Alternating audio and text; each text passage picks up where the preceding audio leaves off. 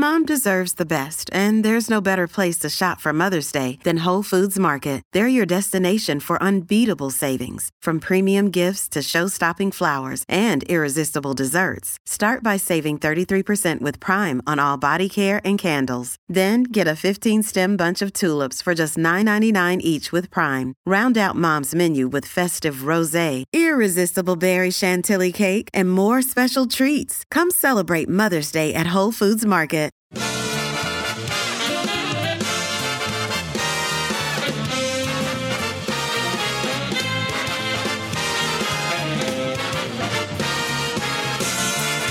Live from the city that never sleeps. 17 miles from Madison Square Garden, New York City. It's America at Night with Rich Valdez, America's favorite late night talk program, featuring interesting guests from around the world and calls from across America. And now, here is your host, Rich Valdez.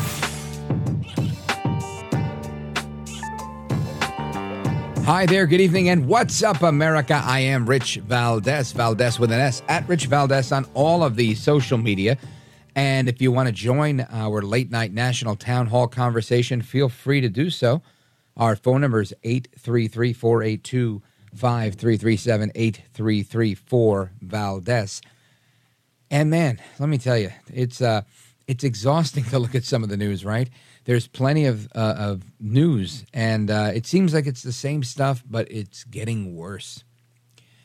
There's a bunch of things we're going to talk about tonight. Uh, there's uh, some things I want to kind of go off the beaten path a little bit because how much of the carnage can we talk about? We're going to talk about it, but I just I can't do um, all bad news all the time. I just can't do it, and I think many of you can't either. Things are still crazy in the Middle East, uh, Israel, Palestine. It's uh, not a good. It's not a good time at all. There's also um, a lot of developments coming out of Washington, Capitol Hill, big meetings and there's uh, seems to be some consensus on Steve Scalise uh, while he's not uh, official yet. It seems like that's the direction that they're going, and we'll see if he can get the votes that are needed. But that seems to be what um, most Republicans are are opting to do that. And uh, I have a clip of that, and I want you to hear it. Check it out. We have a lot of work to do, uh, not just in the House for the people of this country, but we see how dangerous of a world it is and how things can change so quickly. Uh, we need to make sure we're sending a message to people all throughout the world that the House is open and doing the people's business. And I think that's what most Americans are concerned about is that Congress is doing the people's business. And honestly, when even when we have a speaker that isn't getting done, right? It's not the people's business for us to be in debt up to our ears. It's not the people's business for uh, Congress to just earmark everything they can for pork barrel spending. Uh, we have to get rid of the the spending problem. Again, maybe that's my utopian fantasy, thinking that we live in, a, in an age or an era where we can get away from that. I don't know if we can or can't. I know that I'll continue to talk about small government and, and limited spending and, you know, the, the conservative uh, ideals that, that I espouse. But I oftentimes think and say, you know, is this just my own fantasy land? Is it a possibility? Can we ever have a Congress where it's not just one, three, or five conservatives that are out there, you know, beating their drum, but where you have enough of them to actually make a difference? We're going to get into that a little bit more um, right after this, after in the next segment. But it is concerning for me. I, I always look at that and I think, man, not not not good. No bueno. Uh, another thing I want to talk about tonight is as I've gotten older, and again, not old by any means, I'm 45, I turned 45 this year. I've learned that what we eat really has an outcome on how we feel, whether it's directly related to your health or just the way it holds you down, the way you feel heavy after certain meals and not so heavy, heavy after others. So, we're going to talk about that because there's uh, some research out there to suggest that what you eat can be directly related to depression. And I thought that was interesting because, as far as I knew, people were depressed, so they ate more. You know, it, they were looking for that dopamine fix, and they said, "Hey, let me eat, and I'll feel better."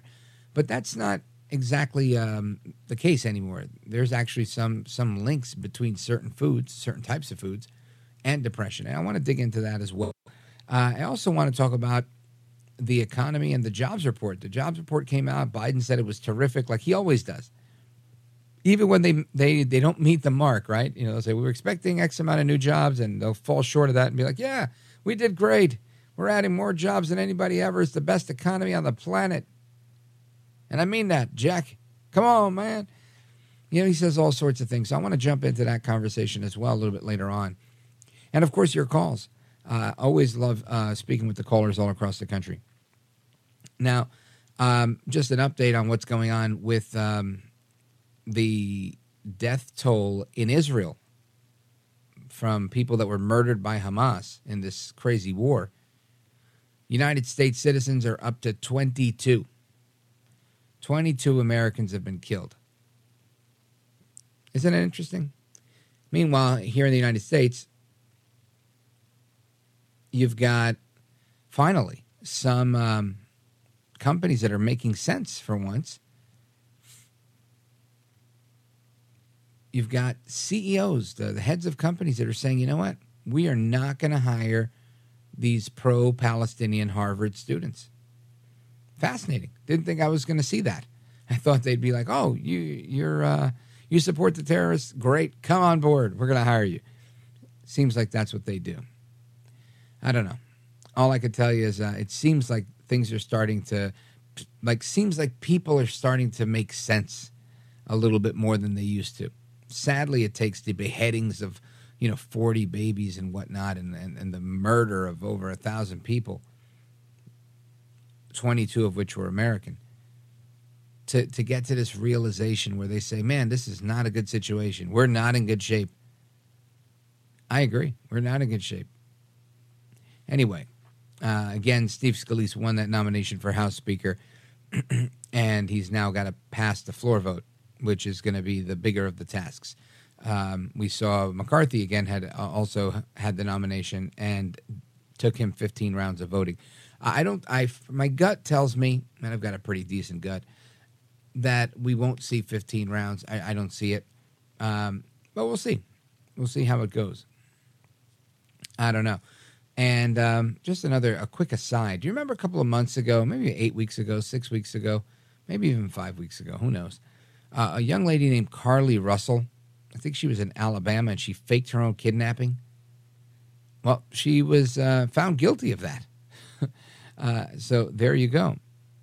And years ago, I remember I was watching a television show. You know, I always watch CNN, MSNBC, and, and the other channels that, to find out what's going on from their perspective.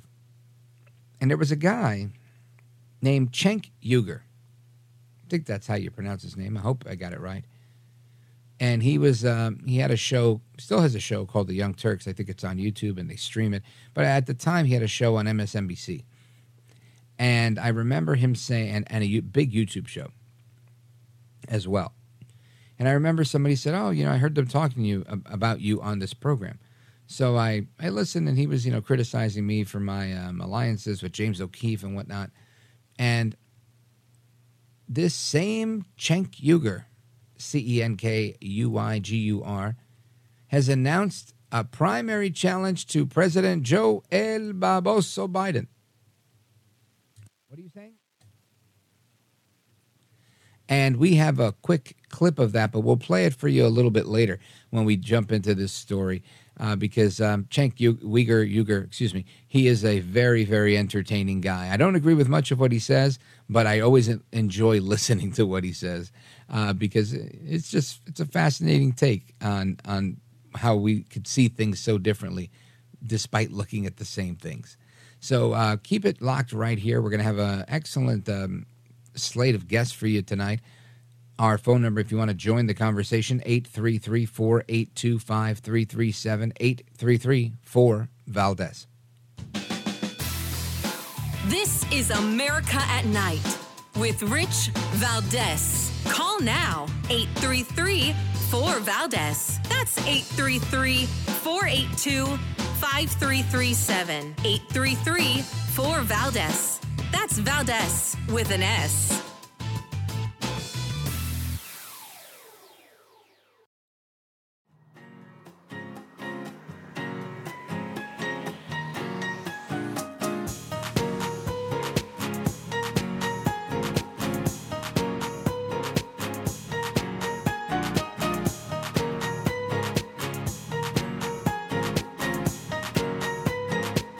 Well, thank you, Rich, and thank you for everything. I know you very well, and I have I listen, but I have a lot of people that listen, and they love your show, and I appreciate it very much. America at Night with Rich Valdez.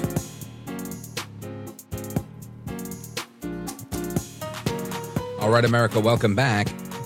And I want to continue our discussion on what's going on on Capitol Hill with Congresswoman Beth Van Duyne. She's a Republican from Texas, 24th District. She's on the Ways and Means Committee, the Small Business Committee, and the Republican Study Group. Congresswoman Beth Van Duyne, welcome back. How are you? It's good to be. It's good to be back. It's good to be back. Amen to that. So I want you to bring us up to speed. Everybody's you know kind of bogged down with all of the crazy news coming out of Israel with the Hamas terrorists murdering people, and uh, there's a, a speaker's race on the Hill that we we're hearing about. We uh, we've heard the news today that uh, Congressman Steve Scalise is um, securing the nomination, but far from a victory. Break it down for us. well, you know, I mean, look, there's there's what 220 plus of us right now, and we've got a three member majority, four member maybe. Uh, we've got some people who aren't in town. We need everybody here to vote. Uh, it's amazing what happens when you have to have everybody. And some folks are, are, are pushing, I believe, for a unicorn. Um, we have had we've been in D.C. for the last three days. People have had an opportunity to vet. Everybody has had an opportunity to get up at the mic and share their thoughts. We had a candidates forum yesterday. Anybody who wanted to run had an opportunity to run. Anybody that wanted to nominate somebody had an opportunity to do that. Last night, eh, you know, all of the, the, the two people who were nominated, that's Steve Scalise and that is Jim Jordan, had an opportunity to give statements. They had an opportunity to do Q&A. We've been here for three days now. Anybody that wanted to run should have run. Anybody that had an issue with voting for one of the two people that were nominated should have said so by now. I think when we are looking at just the horrific videos that we're seeing coming in from Israel. Oh boy! Look, I, I, you know, I'm a, I'm a member that represents the state of Texas, and when I see what's happening at our borders, when I talk to people and they've had um, just untold horrors happen in their life through fentanyl killing one of their children, when we see the inflation and, people who have saved up to buy a home no longer being able to have that American dream met because of the horrible policies that we're having, it is very clear to me we need leadership. It is not coming out of the Oval Office. The House has been the only body that has been able to actually pass legislation, that is able to pass out appropriation bills. We have got to have leadership in that body. I wish we had stayed last week when we had that motion to vacate. I wish we'd stayed. I wish we'd worked it through, and I wish we had already nominated a speaker. But right now, we owe it to the American people, and quite honestly, the rest of the world that's watching. We owe it to them to get our our act together to elect a speaker and move forward. I don't disagree with you, Congresswoman. I um, I made similar statements uh, either on Friday or on Monday I felt, and I'm not laying blame on anybody, but I feel like it was the perfect storm for for any yeah. foreign enemy of ours, right? To say, look, um, you know, you got a, a president that's barely breathing, you've got a Congress that has no leader. Um, now's the time, right? Why not? Let's go mm-hmm. for it, and they did. And and I, I, don't put that at the feet of of anybody in Congress because who would have known? Um, but ultimately, I think you said it best. We owe it to ourselves. We owe it to the rest of the world. We have to get things going. And uh, I agree with you. Look, I know things are crazy for a lot of people, but ultimately we have to come up with with an answer, a solution here. And either one of these guys, from everybody I've spoken with, uh, everybody seems to have at least uh, their colleagues, your colleagues, seem to have good things to say about either of them, and everybody's basically said either one of them would make a great speaker. Um, what do you think is the holdup? Is it a timing thing? Is it that the, the vote is delayed, or people are just refusing to come in because you have such a thin majority? It's 221, right?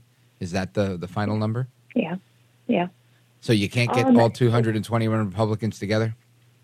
You need 217. You need 217 votes. So again, we've got a four-member majority. But here's the problem: um, the longer time goes on, the more conversations are having behind closed doors. We had two strong conservative speakers. Nobody, I think, can, can question the fact that Jim Jordan, you know, constitutional conservative, he has been out in front of the yeah. Judiciary Committee, you know, as chairman, and he has been railing and doing an, a phenomenal job of bringing information to the public that needs to be transparent, that people need to see, holding people accountable, asking the questions that have been prevented, you know, from the deep state from being asked for years. He's doing that. Nobody can argue that he is not a, a very you know strong conservative voice. He's out there. Steve Scalise, God bless him, man. He took a bullet for the country simply sure because did. he was a Republican. He has come back full force. Um, and and he was the only person last year who was running for leadership that ran unopposed, and he got a unanimous approval. You know, when when the vote came, everybody voted for him, and he has been out there, and he has been a very strong voice for the conference. He's, you know, he has when he when he is in in uh, uh, D.C you know, most nights he's spending out with members, talking about their families, talking about their goals, talking about what they want to accomplish while they're here. These are two strong patriot patriots, two strong Americans, and I think that you know we owe it to our colleagues. If you wanted to run, put your name out when they ask for nomination. If you did not want to vote for one or the other, if that was going to be, get the majority of votes, I think you owe it to your colleagues to be honest while we are in conference and say, look, you know, this I can't I can't support this person for this reason because my district is not going to allow it. But get those conversations out. We have been in DC now for three days. I, everybody's voice had an opportunity to be heard. So I think what you're seeing is the longer it's going on, people are kind of getting into their corners. But again, I, moving forward is the only way that I know. There are way too many things that we have to do. I mean, look at uh, what's going on our border. We've had 8 million illegal crossings. 8 million. That's over the population of 38 states. We have to force the Biden administration and Democrats to do their jobs, right? We had to force them to enforce the laws and to secure the border before it's too late. You're seeing what's happening in in uh, in Israel do you for a second doubt that we've had terrorists that want to do us harm that have come in illegally through our border in the last two and a half years? Two over 200 that we know of have. But this is a priority, and we do not have the luxury of time. The world is watching what's happening on our floor, or not, or what's not happening, and we cannot continue to have this vacuum of leadership. And, and look, we took the majority. We took the majority because after two years of a Biden administration just crushing our American economy, crushing our energy production, looking what they've done with inflation, looking at our national security under the Biden administration, the American people should be support, you know, having a majority of Republicans in the House. We have got to do something with that majority, and it's got to be something other than fighting with one another. Now, the um, the holdouts that are that are speaking their mind now from your from your colleagues. Is it the same ones from last time? Don't answer now. We're going to take a quick pause. We'll come right back. Folks, we're on with Congresswoman Beth Van Duyne discussing the news of the day, the craziness in Israel, and of course, the um, closer and closer we get to having a speaker uh, of the House. Don't move a muscle. Again, our phone number 833-482-5337 if you want to join us 833 4 Valdez our guest, Congresswoman Beth Van Duyne from Texas. We're coming right back. I'm Rich Valdez. Seeking the truth never gets old. Introducing June's Journey, the free to play mobile game that will immerse you in a thrilling murder mystery. Join June Parker as she uncovers hidden objects and clues to solve her sister's death in a beautifully illustrated world set in the roaring 20s. With new chapters added every week, the excitement never ends. Download June's Journey now on your Android or iOS device or play on PC through Facebook Games. Afford Anything talks about how to avoid common pitfalls, how to refine your mental models, and how to think about how to think. Paula, while certainly you can mess up on a million dollars a year, it is far less likely than it is on $30,000 a year. Right. I would meet wonderful people that were struggling with a budget that was super tight. It was 100% you need to make more money. Make smarter choices and build a better life. Afford anything, wherever you listen.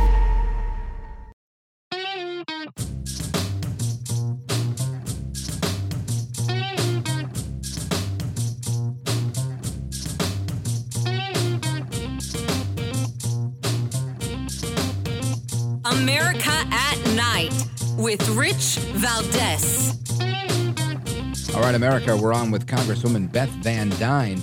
She represents Texas's 24th district, and we're talking about everything under the sun, including the race for Speaker of the House of the United States House of Representatives. And um, Congresswoman Beth Van Duyne, I um, I'm looking at the the list of folks, and, and I'm I'm not mad at anybody because I think everybody's got a has a shot. But I agree with you in so much as if we're having a meeting about the meeting, right? That's Tuesday, and we go through the nominations, and now we have the nominations, and we think it we're good. And the guy who you wanted, let's say Jim Jordan, and he says, "Hey, look, I'm with Scalise." Um, there's only a few things I can deduce, and I think the American public can deduce, which is um, maybe there are some people that have really strongly held convictions that they will really want Jim Jordan, and that's fine. But then I see uh, Carlos Gimenez, a Republican from Florida, saying that he plans to vote for McCarthy until he says, hey, don't vote for anybody else but Scalise. Now, last week I interviewed uh, several of your colleagues, and this was a fear of mine, but it wasn't in this same scenario. It was in the scenario of people saying, I'm, I'm voting for Trump. And my presumption was that Trump would not do it. So, in effect, this is a, a vote that is a moot point. Do you think this is for the sake of grandstanding? Is it uh, deeply held convictions? I don't want to put you in a jam with your colleagues, but I think the people listening are really just kind of dumbfounded here as why why it's happening now and the way it's happening. Your thoughts? Look, I'm, I, I am I am equally as dumbfounded. Again, I've been in a room with these folks for the last three days. If we wanted to have a serious conversation and come to you know uh, come to an agreement instead of you know, we, we, we looked at votes, a, a rule change. Um, uh, the rule change would have been that you had to come to 217 before you could bring, you know, a nomination to the floor. It, the conversation was never about a rule change. The conversation was if you are not for one of these two candidates, stand up and say so. Let's get it out on the table. Let's have a, an adult conversation. Let's get it out on the table. Nobody came and said that. It's only until after the vote. And look, I think different people are having different, you know, conversations right now. I think right. some folks during the um, vote to get McCarthy in were able to get different things. Um, I guarantee you, some of those conversations are going on. But at the end of the day, what we need to be focused on is we are in the middle of a 45 day CR. We are facing a November 17th mm-hmm. deadline that, if comes, again, we're facing a government shutdown. We have got to get appropriation bills out. We've already gotten 70% of the spend. We've already done that. The Senate is sitting on there. They're not doing anything. But we have got to get the rest of the appropriations bills out. We have got to come up with a solution of being able to fund government. And look, I was supportive a last Friday of a bill that decreased our discretionary funding by 30%. It was the largest spending cut in our nation's history. Right. It prioritized our border. It forced, you know, our, our HR2, which is our Secure the Border Act, it forced that to the forefront. It tied that in with funding. It would force the Biden administration's Homeland Security uh, agency to actually do its job. And it actually worked to extend for 30 days funding for things like our military, our veterans, and Homeland Security that they'd have to do their job. That was a bill that did not get enough support on the floor. So we ended up with a CR, a continuing resolution for 45 days. That deadline is coming up, and we have yet to put the work in to getting a budget. And, you know, Republicans will all agree that we want to have a spending cut. We want to have a spending cut. That's easy to say. The mm-hmm. work begins when you sit down and you say, this is where we're going to have to cut and get everybody on the same page. This is where we have to be able to fund, but this is where we're going to cut. And until we have those conversations that are important, and that are productive, we're wasting time. Yeah. It is, and, and I agree with you. I mean, it's a, not a huge number of people, but it's enough people to throw a, a wrench into the system here. They only need four. Right, and that's part of the problem. that's part of the problem, and, and, and it really does stink. And and you know, I I guess you know once we're done having our conversation, I'll try and figure out who's aiming for what.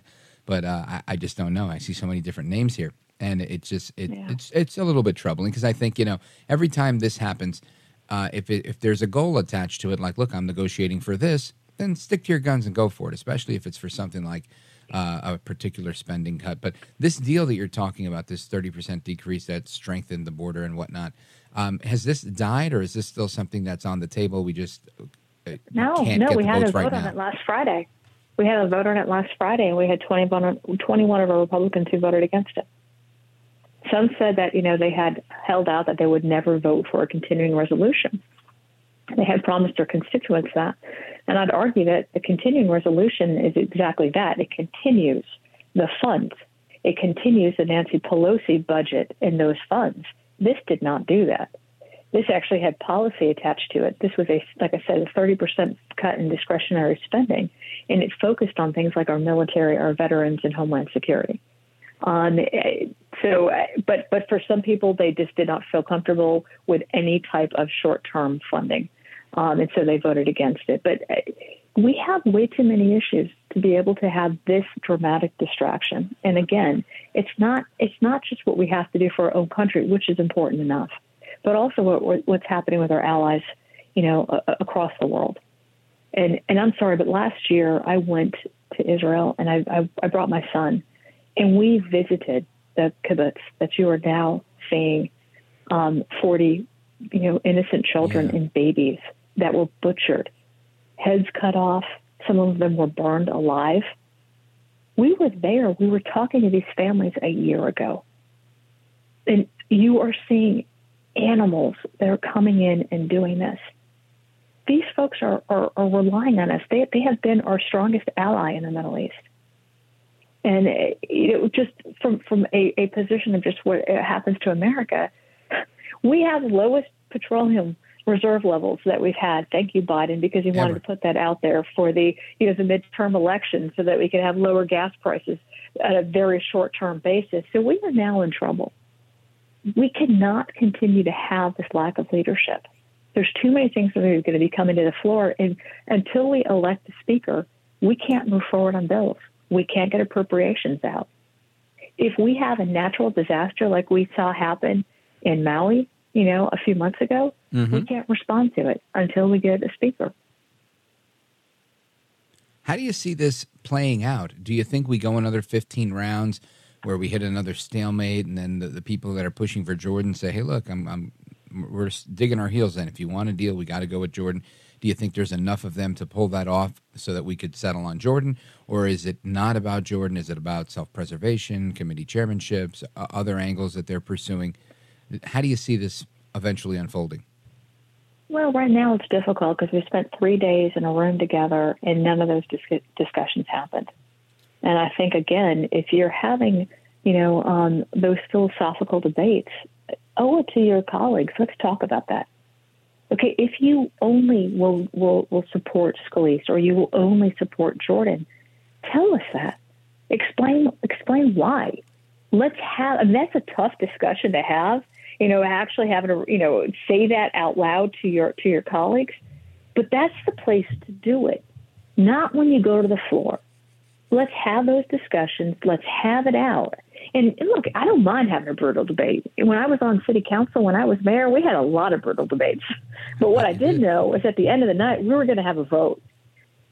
And a lot of times people left, you know, left the dais not happy, but that's because people had to compromise. Now we had a smaller, you know, number of votes, small, you know, fewer number of voices, but uh, this is this is a, a, an important job, and we should be looking at it through a vision of nobody is going to get the perfect candidate. The people who are running are willing to put their name out there. They're willing to be questioned and have to give answers. They're willing to have their histories and their votes, you know, put through the mud and having, you know, folks not just from the, the conference, you know, but from, from outside media and their own districts question them. They're willing to do that. That's fine. Those are the folks who deserve consideration for leadership. Those who are willing to, you know, put their names out on a ballot. I think now you're seeing names that are kind of being being thrown out, um, and it's hard to take some of it seriously when we've been in a room for three days where Right. those conversations could have happened. And three days now, further into the 45 day deadline to November 17th, uh, three days after we have seen what's happened in Israel, uh, three days as a Texas resident and a Texas representative, seeing how many more people are coming through our border. It's, there, there's no excuse. We need to move on. You're not going to get your perfect unicorn. But, you know, again, we have some really strong representatives that have put their name on a ballot for leadership. Let's discuss them, which we've already done. Let's have an, have an opportunity to answer the questions, and let's move beyond this.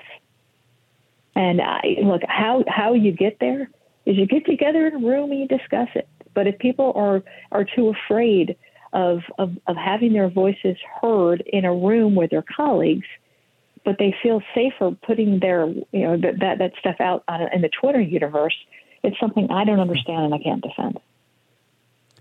Yeah, I'm, I'm with you there. Uh, we, we definitely got to move on this, and ho- I'm hoping it's not another 15 rounds of votes, and I hope we have a resolution sooner rather than don't. later. Congresswoman Beth Van Duyne, I want to thank you for your time and for kind of giving us a bird's eye view of what's going on. And uh, Godspeed to you. You're a gentlewoman, a patriot, and a scholar, and we appreciate you. Thank you, and pray for our country. Amen pray for to Congress to be able to make a make make the right decisions. Too many people are counting on us for us to fail. Amen to that.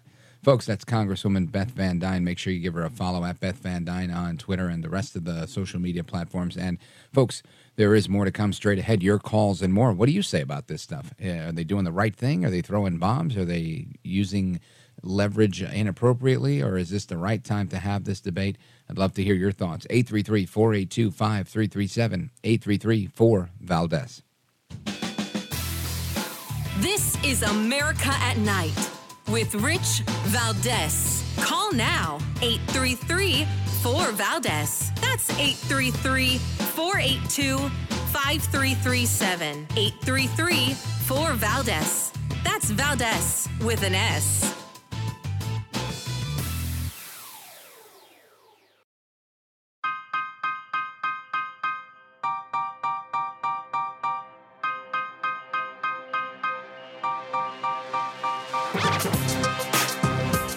This is America at Night with Rich Valdez. I will be running for president of the United States of America. Um, so, uh, coming, uh, cenkforamerica.com. Um, and the idea here, guys, is let's change the course. Uh, right now, Joe Biden is down 24 points in the economy, 19 points on jobs when he actually did better on jobs than Trump did. He's down 13 points from where he was in 2020. He is not going to win. I am running. Yes, I am a break glass in case of emergency candidate. It should not have been me. It should have been someone else, but unfortunately, it was not anyone else. Uh, and now there's only four months left. We must change course. All right, folks, that's uh, Cenk Uygur. He is the host of the Young Turks uh, on YouTube. He, he's been with MSNBC in the past, and he's running for president. Now, this guy is, uh, I don't want to say, I mean, I don't know him personally, but from what I've seen, he's um, very similar to AOC in his politics, right? All out crazy, our least favorite congresswoman from the Bronx and Queens. He's a real um, left leaning progressive in his politics and he's saying he's running he's running against Joe Biden because Biden has done better than Trump on the economy, but is polling um, poorly. I don't know if I even agree with that statement. Uh, I just like to look at my bank account and the 401k, and usually I get a good indication of who's doing better on the economy.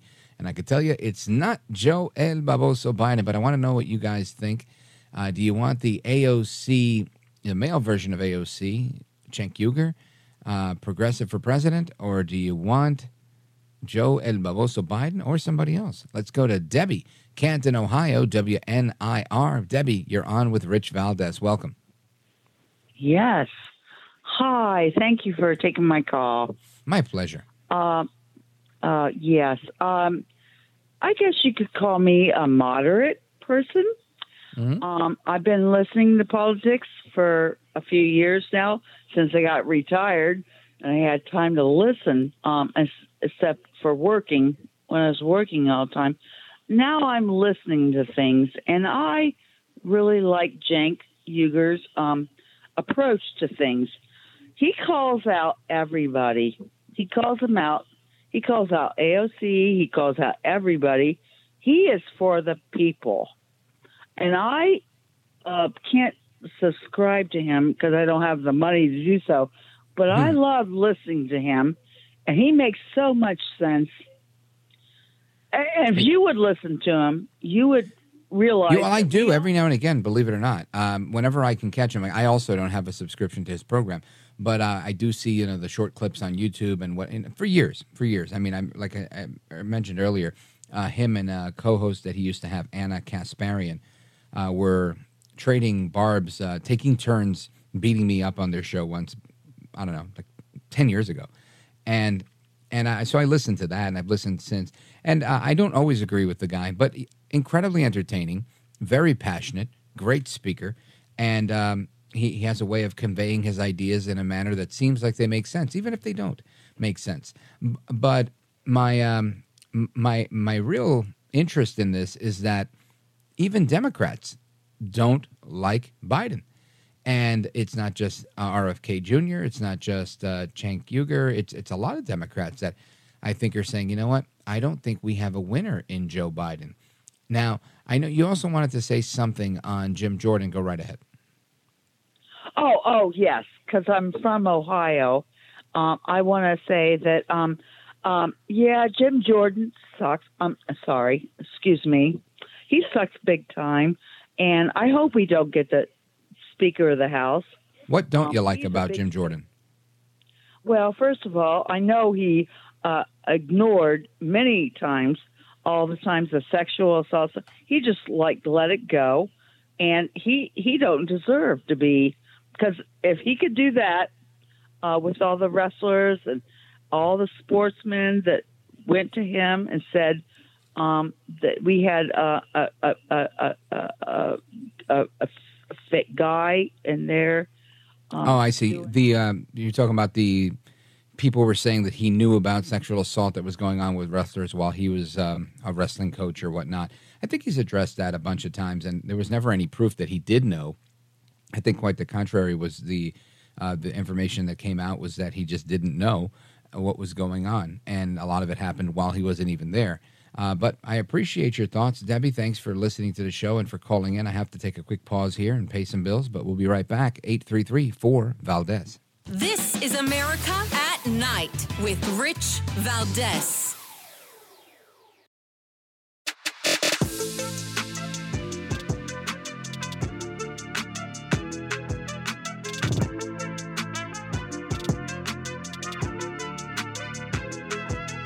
This is America.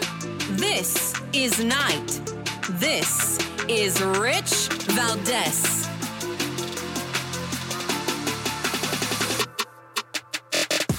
All right, America, welcome back, amigos. And again, the, the list of folks, again, patriots, you know, people that are solid uh, from what I can see, some that have, you know, brought different issues to the floor before, but uh, some of the members who supported uh, the Judiciary Committee Chair, Jim Jordan, for Speaker, said they're going to continue to support him. and some of them are Representative Nancy Mace from South Carolina, Representative Lauren Boebert from Colorado, Barry Moore from Alabama, Max Miller from Ohio, Lloyd Smucker from Pennsylvania, and Bob Good from Virginia. They said they're going to continue their support for Jim Jordan. Then you've got Rep. Uh, Carlos Gimenez from Florida. He says that he plans to vote for McCarthy until McCarthy says, hey, don't vote for anybody but Scalise. Uh, both Jordan and McCarthy are supporting Steve Scalise, which is interesting. And uh, there are also um, some undecided members, like Mike Turner from Ohio, who uh, says that he's undecided. You've got Chip Roy in Texas says his primary concern is Scalise's successful effort to kill his proposed rule change, requiring that a Republican uh, speaker nominee to win unanimous support. Uh, so there's a there's a few things there that are going on. I I can't I can't imagine that this is going to take 15 rounds of voting. I hope it, that it doesn't. But if it does, we'll try and get you the scoop from Capitol Hill every single day to find out what's going on and why.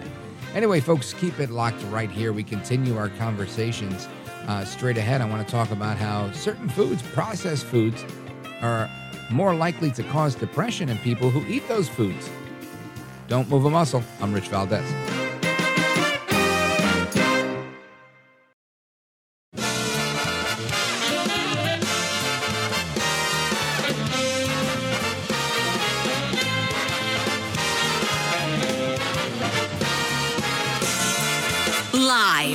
From the city that never sleeps. 17 miles from Madison Square Garden, New York City. It's America at Night with Rich Valdez, America's favorite late night talk program, featuring interesting guests from around the world and calls from across America. And now, here is your host, Rich Valdez. Hi there, good evening, and what's up, America? I am Rich Valdez, Valdez with an S at Rich Valdez on all of the social media. Your liberty loving Latino amigo. Happy to be here with you this Wednesday evening. And our phone number, if you want to join the conversation, feel free 833 482 5337 833 4 Valdez. And uh, there's a new report out, and it indicates the best and worst United States states for mental health. And uh, it's interesting to see that there's you know competition amongst the states, and the report comes from Solient Health. Uh, but what I find interesting is that really doesn't matter what state you're in, everybody's really focused on having good mental health, hopefully, right? And if you're not, then you probably should be. And if you're not, it means you're probably in good mental health, but you've probably dealt with somebody who's not in great mental health. And quite frankly, with the state of economic affairs in our country, the, the global situation we have, the uh, murders from Hamas in, in Israel, and all the other crazy stuff that's going on in the world. I know that takes a toll on people because I talk to people every day and they call this program. And it's uh, just very, very interesting to me. And one of the things they pointed out that the suicide rate between the ages of 15 and 24, the unemployment rate, the violent crime rate, the disconnected youth rate, and um, people actually exercising, uh, these things are all part of what's going on, and there's a higher frequency of these things, which is leading to people's mental health issues. However, there's other information out there that indicates that things that you put in your body, like food, in particular processed food, also have an effect on you and can lead to depression. And I, I, mean, we always knew that if you ate too many things that were unhealthy for you, you could become physically ill, and that in and of itself could make you be obese, and that could lead to depression and things like that. But now there's an actual link between processed food and depression, and um, in particular, ultra processed food. So I want to understand this a little bit better uh, because you know, I had not heard about this, but it makes all the sense in the world to me. Uh, with the founder and CEO of Kirk Curcumin. His name is Ron Gourley, and he's with us now. Ron Gourley, welcome to the program, sir. Yeah, Rich, thanks for having me on tonight. It's my pleasure. So let's talk about this. What can you tell us about this uh, linkage between ultra processed food and depression? Well, your introduction was awesome because it's it's not as simple as just that. It's very complex. Um, but in the front end of the study that you're referring to, and it was done on women in healthcare, uh, so it wasn't across you know men and women, but it was done through a period of time, and they basically looked at um, how many servings, right? How many servings of ultra uh, processed foods. And really, I call those pretend foods because we'll have the conversation. The further you move away from natural um, foods and you move to, to ultra processed or what I call pretend because of the chemicals and the structures, mm-hmm. what you're really doing is you're depriving your body of nutrition. So without the nutrition where your body can pull it to feed the cells, if you think about how important that is, the same cells that basically help run your whole body, help run your brain, And so you end up getting into situations where it's almost like you're starving the energy, the cell energy itself. Mm-hmm. And your body is basically goes into stress, and depression being one of the modes of stress but it, it, gets worse than that because you look at you said obesity, you look at diabetes, cardiovascular diseases. There's a there's a whole list of things that occur because of these foods. And these foods are prevalent in our society, and that becomes part of the issue, not just our society, but worldwide. It's become a, a massive problem. Sounds like it. And, and again, folks, if you're just tuning in, we're on with Ron Gourley. He's the founder and CEO of Curcumin. And the study. Yes, Curcumin Pro. Oh, Curcumin, Pro. Curcumin Pro. But um, but let's. Well, I just want to let the audience second. know the study that we're talking about was published in the um, the medical journal JAMA, and it it looked at like you said the eating habits and mental health status of 31,000 women between the ages of 42 and 62. And uh, I think that's uh, really interesting because it's a lot of people to study. So I would I would suspect that a study that large should be taken seriously, no? Uh, very seriously, and it begs it begs a lot of other studies. I mean, when you really look at how it was conducted, I think that it really from it you can spin off some additional studies that become even more informative on on some of the reasons, the behavioral reasons on why that occurred. Right. So the study in itself is it, links because of nutrition, and nutrition links us back to our food sourcing. And we've got to look back at why are these big food companies really pushing, and they really are pushing these ultra processed foods. They're they're very inexpensive. They're high profit. That extends the shelf life of the product on it. But really, th- there's not a lot of nutrition. And what gets even worse in the depression side of it is, we have an epidemic not only in our country but in multiple countries called non-alcohol fatty liver disease. And this is this is a massive problem because these synthetic fats and these synthetic sugars our bodies can't, our liver can't process that. And so they end up getting stored up in the liver and that becomes a major issue for it's in our children. It's it's all actually all through our society. And this is a, a, topic that we've been addressing in our company and looking for solutions to how to begin to protect the liver itself but actually how to get more cell energy back up into the body that's missing from the food. So how do you go about that? And first let's i guess look at the, some of the foods that are uh, you know the the guilty culprits here um, what types of foods are, are, people consuming that can lead to any of these problems that lead to depression, including fatty liver disease that you mentioned? Well, look at processed food. I tell people if you look at the ingredient listing on your product, and if you can't pronounce the names, if you if they're not in your spice cabinet or your pantry, you're eating an ultra processed food because it's really synthesized. So if I if I said to you, okay, if I go down to the meat market and I buy a whole muscle meat like a steak, right? I get nutri- nutrients out of that steak when I eat it. But if I go down and I buy a hot dog that's been ultra processed, the nutrient value of that hot dog is far less. So therefore, I'm not only giving up nutrition, but I'm also getting chemical chemicals added to it, which again, my body has to process. So, potato chips, soft drinks become a major issue for us. Energy drinks become an issue because it's not just ultra processed foods, it's also ultra processed beverages. So, UFBs are also a culprit in, in this whole um, equation. So the further you get away from, let's say, a drink, so spring water being on one end, a lot of nutrition for our body, our body wants it to an energy drink to a soft drink, we're getting into uh, situations where not only are they harmful to the body because our body can't process them correctly, but you're also changing the acidic value of the blood, which is also a problem. So again, anybody who's looking at a food and has a question about whether it's good or bad, there is a really interesting app that I found. It's YUKA uh, food. You can put it on your phone, and literally you can go and take a scan of the UPC code on any product, and it actually gives you a rating on that product with regards to whether it's good, bad, or excellent. And you know, if you want a quick down and dirty on, you know, going through the uh, supermarket, you want to take a look at it. Uh, that's an interesting app.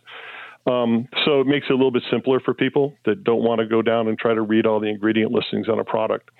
Um, but just to, to go back one step, if you are really looking at foods, processed foods, as you process it down the line, the more processed it becomes, it, the worse it becomes for you, only in the sense that your body's going to get very little nutrition. It has a high caloric uptake in your body. Unfortunately, we can't use those calories like we can use them in, let's say, a natural based food. So it, it is a food system that has been built, and worldwide now these companies are going across multiple countries with this ultra processed food because it is more profitable for them. But it's carrying with it the list of diseases that come with our bodies trying to process those foods. Wow. So it's not just hot dogs. You, uh, I think the you just gave us is really interesting. It's when you look at that label and you see this chemical, that chemical, blah, blah, blah, a bunch of things you really don't know how to pronounce. Um, this is something you shouldn't be eating, and we should really be going with, uh, I guess, something homemade or something that's, you know, clearly from a, um, you know, um, I don't know, mom and pop restaurant or something like that where you know they're using better ingredients. Yeah, here's a really simple rule for your listeners. If it comes from a plant, eat it. If it's made in a plant, question it. So in other words, it's pretty simple. If it's if it's something that is, is, is, comes from nature and it's natural and everything else, absolutely, you know, clean it, eat it. It's going to be very good for you. But if it's coming from a food plant, maybe outside of whole muscle meats, which are, are good for you, as soon as we begin processing it, the further we process it, the less value we get, and the more you're going down the road of what we consider disease, whether it's depression or, like I talk about, the bigger one is non alcohol fatty liver disease, which is absolutely a big issue for all of us because of these foods and because of our inability to process it. And a lot of this becomes, I've written uh, an article recently for a magazine for American Indian um, Life, and it had to do with the fact that as our economy, this is another whole issue, but as our economy has become tighter on the food dollar, you think about, you know, we have less money now, you know, getting right. less goods. We what we do is we go into the grocery store and we buy these cheap foods because I mean they're less expensive, right? We got a higher caloric intake, but we have no value. So those frozen dinners and the other things that we're buying that we think, okay, well you know what, I'm getting at least I'm feeding my family, but the trade-off for that same dollar becomes what it's doing and it, what it's doing to our bodies. And the big part is cellular health and people don't really realize that how much our bodies depend on pulling nutrition from the foods we eat to be able to fuel the cells that run our bodies. Wow, that's like a whole different headline for the segment, right? How the Biden economy is not only leading to a depression, but causing depression. Fascinating. I didn't look at it that way. Actually, actually, that's a great way to look at it because it is causing, to your point, not only is it causing that because we're, we're going down the road, but behaviorally, uh, you mentioned early on in your segment when you introduced it, what happens when we get depressed? our behavior becomes we start to go what? We start eating the potato chips and drinking the these these these foods. And and it just it's a cycle, and you know you got to get out of the cycle, and it's not you know it's not just as easy as I'm going to quit, which is why we always talk about from our corporate standpoint, what we do is we build products that help to deal with these sugar loads, help to deal with cellular energy, because we know for a fact that you know you can't always just do that. You you you have to have options, and those options actually have to work. They have to be supplements that actually do get cellular energy, um, not just something you put in and just get you know expensive urine coming out the other side. You actually have to have cellular uptake on those, um, and that's a, that's a sad part about a lot of nutritional supplements is that they are really expensive urine because they don't actually uh, uptake into the cells. They might get into your bloodstream, but then they just come out the other side because the cell doesn't take up the energy. Well, folks, I want to get into that. I want to find out a little bit more about what you guys at Curcumin Pro do to make foods that are better for your cells because that's not typically how I eat, right? I don't go out and say, hey, that's really good for my cells, but maybe I should. So I want to learn more about it. Folks, we're on with Ron Gourley. He's the founder and CEO of Curcumin Pro. They're at curcuminpro.com. We're coming right back with him. Don't move a muscle. This is America at Night with Rich Valdez. Call now 833 4 Valdez. That's 833 482 5337. 833 4 Valdez. That's Valdez with an S.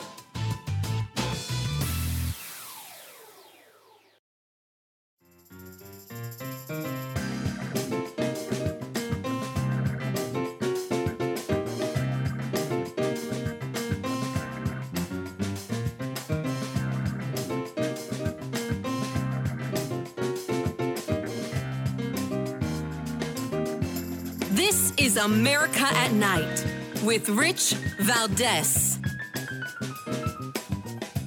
All right, folks, we're talking about processed foods. And we're speaking with somebody who worked at companies like Hormel and Pepsi, spending the first part of his career working with these huge processed food companies. And now he's dedicated his life to educating people on the dangers of too much processed food. Ron Gourley is the CEO and founder of Curcumin Pro. Ron Gourley, welcome back. I want to um, uh, get a, a, sense from you um, in the few minutes we have remaining. Uh, what caused the the switch for you? How did you go from working for these these huge processed food companies to doing what you do now? That's a good story. Uh, really, what it was was I, the consumer products companies uh, I started working for, which was a lot of great training, and there were good co- companies to come up through. But I had a science head back from high school. I loved chemistry. I liked physics and I really wanted to do something different than you know sugar and water in a can or processed foods, and so I kind of left corporate America and I started my journey into um, health sciences and environmental sciences. And you landed on curcuminpro.com. And tell us what, how do you create the product that you create now, and how does that benefit the cell? Um, so the, the, essence of it is people know what uh, turmeric is, uh, you know, as a spice, etc. Three thousand sure. years Ayurvedic medicine. Curcumin is a extraction. So curcuminoids are molecules that come from turmeric. So turmeric only has about three and a half percent of it are these super molecules that are anti-inflammatory, antioxidants, chelate heavy metals. So you have to extract those out. And the problem with both turmeric and curcumin is they're virtually insoluble. So you're mostly water, we're water, men are 70%, women 60, 65%. So unless something's soluble, it's very difficult to take it up in the cell. So although it had these wonderful qualities, we had to figure out how to get these really cool molecules to do the work that we want them to do. And we ended up coming up with proprietary technologies where we took it and tucked it inside of a protein on one or inside of a cyclodextrin, which is basically a starch molecule. And what we did was we increased solubility by 42 times. We were able to get the basically the results that we wanted in clinical dosing effects of those qualities, whether it's inflammatory, reducing inflammatory reaction or uh, super antioxidants to take up, you know, basically reactive oxygen species, which are free radicals that we talk about. So these things that happen, these chemical reactions in our body. And for your listeners, if you put the word curcumin in your browser, you could put almost any disease you want right behind that, and you're going to see thousands and thousands of studies that already exist. And the reason they existed because people are looking for a natural anti-inflammatory and you know we can't if you're taking drugs those anti-inflammatories react with your liver and your kidneys etc and cause problems over time. And if you had a natural one then you could basically be able to take it daily um, to affect. Think of it this way: if 98% of all disease starts with inflammation, and it's true because every day you're alive, you're aging, and aging is one of the most inflammatory cell responses in the body. So if you could put something in your body that every day was helping you deal with cell inflammation, and it wasn't affecting you negatively, uh, like a synthetic molecule or a drug does, that would be a huge win. And so we focused in on figuring out how to do that how to get more of the benefit off of it. And that started the Curcumin Pro technologies. And it enabled us to expand those technologies into different delivery systems to make it um, easier for people to take. Like we just came out with a chewable tablet that tastes like an orange creamsicle.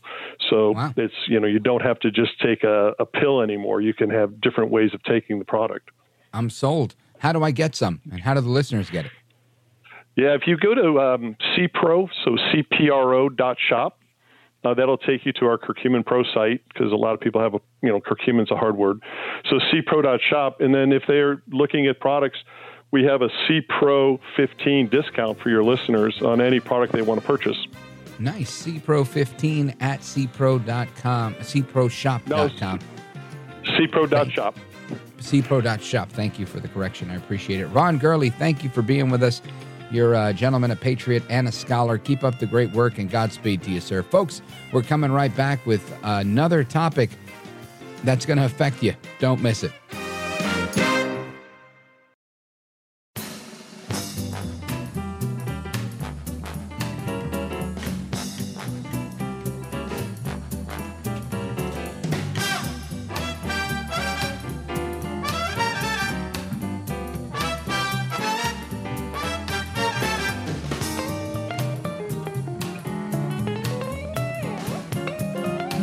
Is America at Night with Rich Valdez. We have the highest share of working age Americans in the workforce in 20 years. And it's no accident. It's Bidenomics. We're growing the economy from the middle out, the bottom up, not the top down. And inflation is coming down at the same time. It's down 60% since last summer.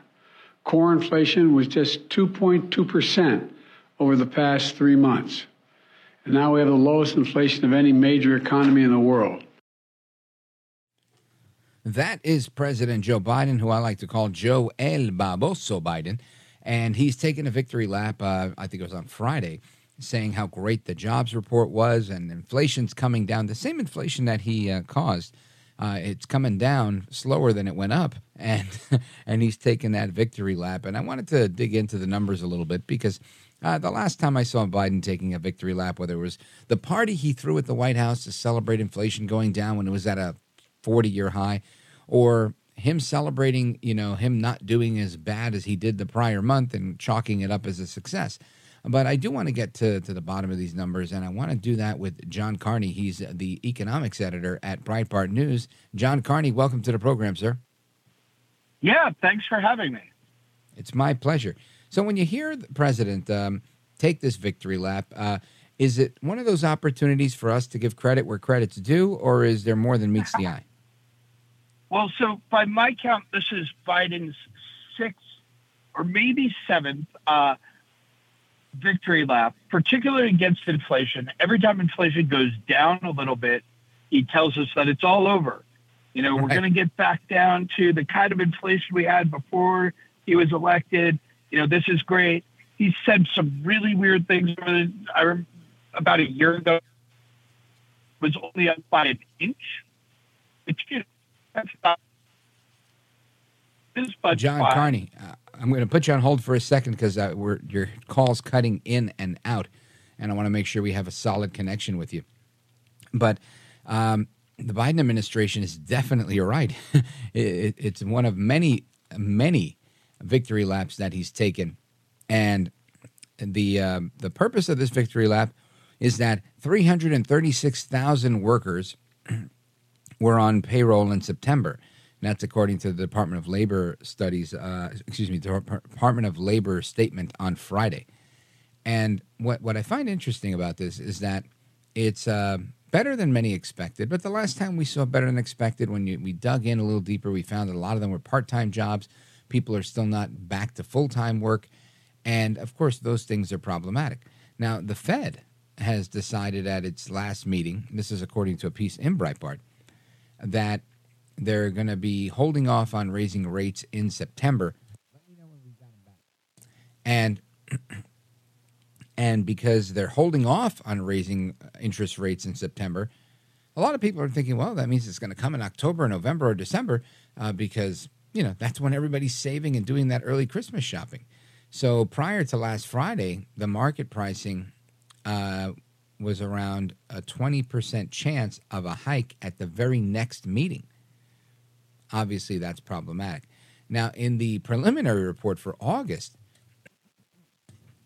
the Department of Labor said that the economy added 187,000 jobs and unemployment rose to 3.8%. The change in employment for July was revised up by 79,000. And that's what we've seen throughout, right? Every time they take a victory lap, they come back and go, "Oh, we had to adjust the number up." So they took they took the victory lap for nothing. And uh, how much of a victory lap is a victory lap if it's fake, phony, and fraud? Anyway, uh, that's kind of why I want to get to the bottom of this. So I want to bring back our guest, uh, John Carney. He's the uh, economics editor at Breitbart News. John Carney, we left off with you explaining uh, about these phony victory laps that Biden likes to take. Yeah, exactly. But Biden loves to take these victory laps in large part because we, you know, he is convinced, and I, I'm I assume it's because his advisors give him really bad advice, but that we that every time inflation goes down, that it's just going to keep going down. Look what's happened in the if you look over the last four months, we came down a lot from where we were a year ago, where we had nine percent inflation. Nobody thought that was going to be the challenge, getting away from nine percent you can get down from 9%. It was always going to be a problem getting from four to two, which is a Right. big deal, right? Like two, four percent is obviously, you know, everybody can do the math, twice as much as two percent inflation. We were below two percent for a long time. People got adjusted to that. We're now at a place where inflation is hovering somewhere in the three percent. So that, and it's not coming down. There's no sign that inflation is on the downward trend. That's very going to be very troubling to the people at the Federal Reserve eventually. Right now, they're still very optimistic, just like they were in the beginning when they told us it was transitory. They're oh, once yeah. again convinced we're, we're, we're on the downward trend. But I, I'll tell you, I've been looking at these numbers very closely ever since inflation started to get out of control. Before that, really, and um, and I don't see any evidence of it. Now, I know in the past, um, Joe Biden has said, "Hey, look, we're doing terrific. It's fantastic," and he's had these victory laps, and then you know the following month, the Department of Labor says, "Oh, we had to adjust last month's number," and they adjust it up, and it t- turns out there wasn't much of, of a gain like he said it was. It was an error, or this, or that, or whatever the reasoning is that they adjust these numbers. But the employment gains were never the same, and uh, the even the inflation numbers um, are just not always as as um, accurate as uh, I'd like them to be. Um, is this another one of those situations? So what I will say is that the jobs number we got was very strong, and they actually revised upward the two months before that. So I'll trust this. I think this is correct. We are adding a lot of jobs in America right now, and frankly, just you know, anecdotally walking around, I see help wanted signs everywhere I go. Restaurants are still trying to hire people. There's Yeah, still, we're, you know, if you look around, little shops and you know, downtowns are, are trying to hire people. So I do think we're still adding a lot of jobs. That's not really the problem, and I think uh, people want, you know, sort of expect it to be the problem. Right now, that's not the problem with the economy. The problem with the economy is that because of all of the stimulus we poured into it, both from the Fed and from Biden's American Rescue Plan, you know, trillions of dollars flowed into the economy. That is still flooding the economy with too much demand.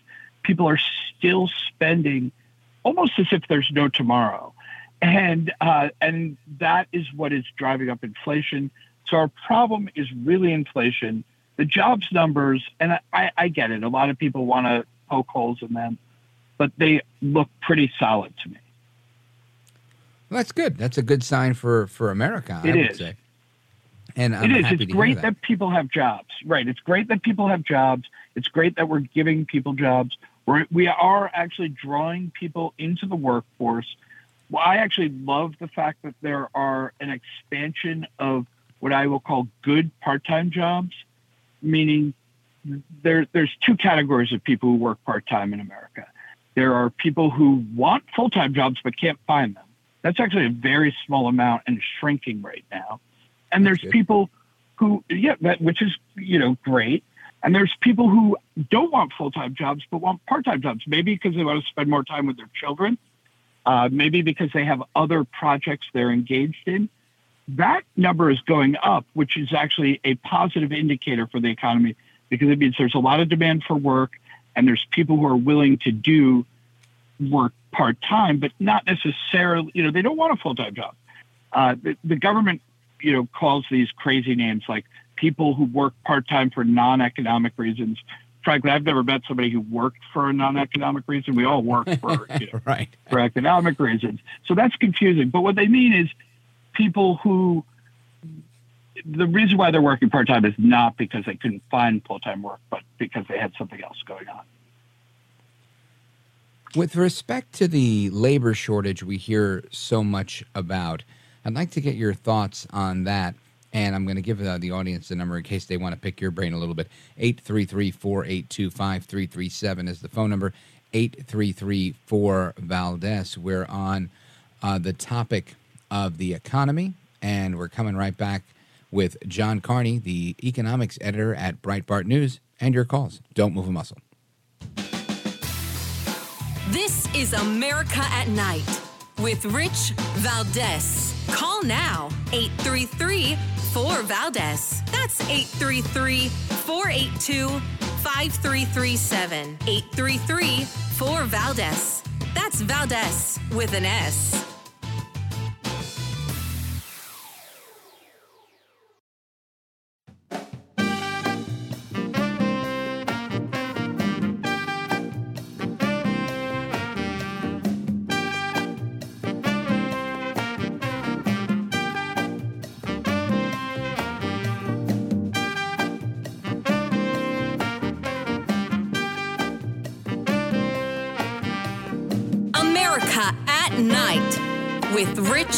Valdez. All right, amigos, welcome back. We're discussing the economy, in particular, uh, the labor shortage we've been hearing about. And we're doing that with John Carney. He's the economics editor at Breitbart News. John Carney, for months, probably the last year or so, I've been hearing a lot about a labor shortage and there's not enough people, and this is why some people uh, try to make the uh, the case that we need illegal immigration and whatnot. Um, is the labor shortage that we have still as detrimental as it was once perceived to be, i.e., I guess, um, during and right after COVID? No, definitely not. We had a lot of people who were did were not comfortable coming back to work immediately after the pandemic, um, or frankly, were looking for other opportunities rather than go back to their old jobs. So, what was described as a labor shortage, I actually think of as a labor transition. You had a lot of people who worked in jobs uh, that maybe weren't their life plans. Maybe it was, you know, working in a grocery store or working as a waitress. They had other plans they wanted to do. When they were thrown out of those jobs, frankly, because of lockdowns, they went and pursu- perhaps in advance of what they normally would have done, pursued what their life dream was. So this left a gap because there wasn't somebody to fill in. So I don't think there ever was a genuine labor shortage. There were some people who weren't in the workforce for a little while. Mainly what this was was a story of a trans an early transition a lot of people made from a kind of job that they were doing but maybe didn't love into a job that they really wanted to do because they were forced by COVID out of the job they didn't really love. The other thing I'll say is a bigger picture. Labor shortages are actually pretty good for the country. We've gone through these before. There have, the generation that grew up in the 1950s was actually facing a labor shortage. There weren't a lot of young people in 1950. So if you got a job in 1950, you actually did very well. By the time you were 30, you were 90% of people who were born in the 19 or you know mid 40s and so came of age in the 50s 90% of them were earning more than their uh, parents had earned at, at, by the time they were age 30 so in other words this is a self-correcting problem. When you have a lot of people who when you have a labor shortage that means people earn more money which means they start families earlier which means they have more children, which creates more people to work.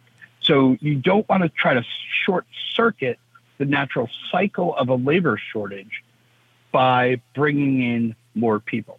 That actually is highly destructive to what I would call the natural cycle of the economy. Wow, good good point. Do you see us getting to a point where the economy stabilizes, levels off, starts to level up, where maybe interest rates come back down to maybe where they were. And I only ask because I, you know, I shoot the breeze on the weekends with my friends. I go places and everybody talks about their one and a half and two percent um, mortgages. and how you know like we'll never, we'll never see those again and i tend to believe that we'll never see those again what are your thoughts i don't think we'll see them absent a major catastrophe we went through a long period where interest rates fell for a very long time I think we have exited that period. We are now going to have higher interest rates for quite a long time. Uh, so I, I, don't anticipate that we're going to get back down to where people will have you know two percent, three percent mortgages. But I, you know that doesn't mean I, I actually think in the near term we're headed higher. Mortgages are going to go above eight percent, maybe up to nine. We may see ten percent mortgages if the Fed doesn't act quickly enough to get rid of inflation. Right now, they're kind of in this mode where they think they won. the problem with that is that when you don't act quickly enough, it actually makes the problem worse. That's why inflation got so bad in the first place. So they we may end up with higher mortgages before they go lower. I don't think we're we're going to be stuck above eight percent, but I don't think we're going to get below four percent for a long time. Again, absent some sort of economic catastrophe that frankly won't be in any. You know, you you won't if we to put it another way, if we get below four percent on mortgages again I think people will be very unhappy about a lot of other things going on in the economy, and they won't be that psyched about you know being able to get a cheap mortgage. Now, John Carney, what are your thoughts with respect to how this um, perceived or expected increase in mortgage uh, interest rates and whatnot? How is that going to affect the uh, economy? And I want you to mull that over for a second and give us the response on the other side. Folks, we're on with John Carney, Breitbart News economics editor, coming right back. This is America at Night with Rich Valdez.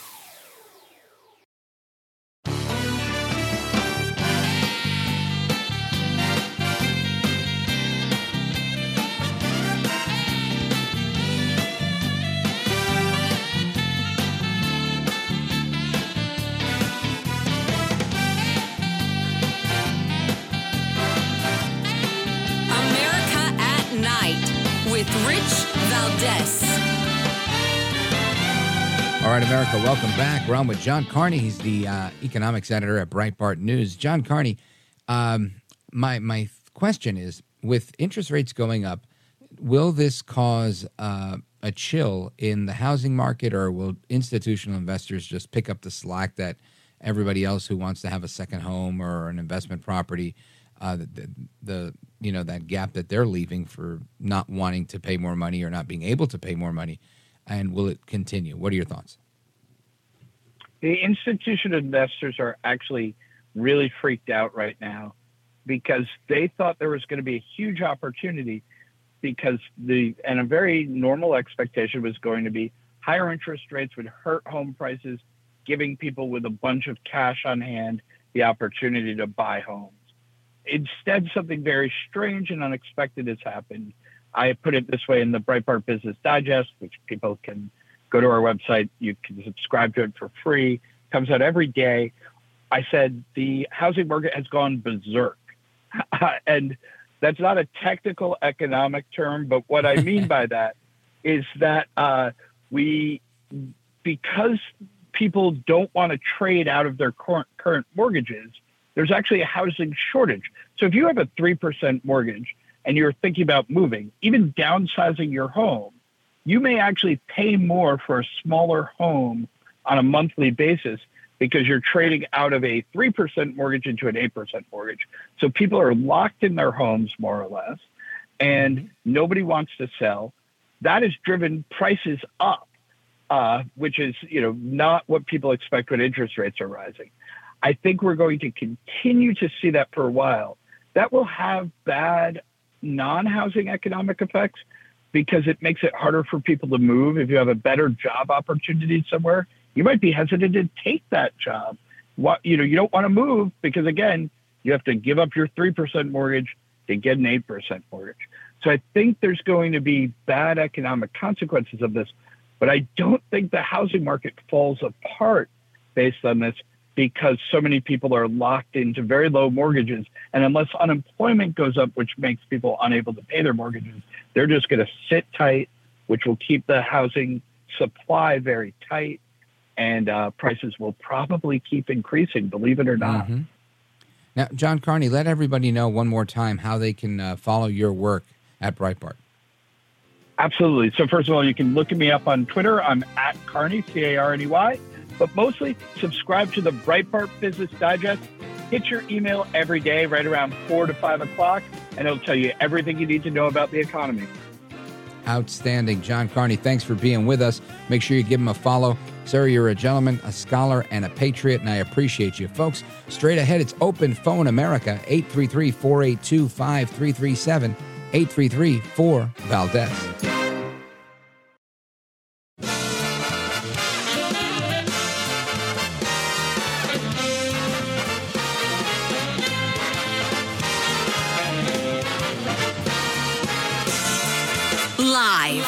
From the city that never sleeps. 17 miles from Madison Square Garden, New York City. It's America at Night with Rich Valdez, America's favorite late night talk program, featuring interesting guests from around the world and calls from across America. And now, here is your host, Rich Valdez. Hi there, good evening, and what's up, America? I am Rich Valdez, Valdez with an S, at Rich Valdez on all of the social media. Your liberty loving Latino amigo. Happy to be here with you this Wednesday night. Our phone number is 833 482 5337 8334 Valdez. And uh, earlier I mentioned that the death toll of U.S. citizens murdered by Hamas is now up to 22 Americans murdered by Hamas. And uh, President Biden has admitted and confirmed that he has seen images of children being beheaded. Now, he did not actually see the uh, confirmed pictures, uh, but the White House did clarify. Listen to this. Uh, earlier today, President Biden said that he had seen, quote, confirmed pictures of terrorists beheading, beheading ch- uh, children in southern Israel, following reports that up to 40 babies were butchered over the weekend near the Hamas uh, Gaza, the Hamas ruled Gaza Strip. Excuse me. But the White House later walked back their commander in chief's claim. Uh, quote, I never really thought that I would see and have confirmed pictures of terrorists beheading children. I never thought I'd ever. Anyway, Biden told leaders of Jewish groups at the White House but neither the president nor U.S. officials have seen images or independently confirmed reports of beheaded children, a White House spokesperson later claimed, according to the Washington Post. The White House says that Biden based his remark on claims made by a spokesman for Israel's prime minister and media reports coming from um, Israel. The sickening reports, uh, obviously, we talked about them yesterday uh, from the Israeli military and journalists who took tours of those areas that were traveling uh, alongside the uh, military. We also spoke with um, um, the journalist last night, uh, Caroline Glick, who is with Jewish Jewish News uh, Syndicate. Excuse me, I keep mispronouncing that one. Um, calling them Jewish News Service, Jewish News Syndicate (JNS), and she also confirmed that that happened and one of the uh, IDF commanders was on the record as well. Uh, but that was Biden saying he'd confirmed it and seen it, never saw it, and just said he did. I mean, Biden says a lot of these things, right? Where he says, "Well, you know, I was there. I was there. I marched with Dr. King. Well, you know, I was uh, raised by the Puerto Ricans. Well, you know, I am. Uh, uh, you you ain't black. You know, I mean, he comes up with all sorts of things. That's just how Joe Biden does his thing. But uh, the reality is, the, the story, in so much as any of us know it, know that actually happened. Um, Yossi Landau is an official with Israel's Volunteer Civilian Emergency Response Organization, Zaka, and um, confirmed to CBS News that he personally saw the bodies of children and babies who were beheaded. And and there are videos, not gruesome ones. Uh, I wouldn't have watched them anyway. That that stuff freaks me out. But absolutely um, disgusting and sickening. And earlier in our program tonight, Congresswoman Beth Van Duyne uh, alluded to that as well. So that's uh, interesting there. I also want to um, share a clip of audio with you because there's a lot of talk about the squad AOC, Rashida Tlaib. What's the other one? Ilhan Omar. And uh, forgive me, what is. Um, I can't remember the, the woman with the haircut just like mine. Anybody in the control room? Anybody remember her name? Fourth squad member. You look it up and let me know.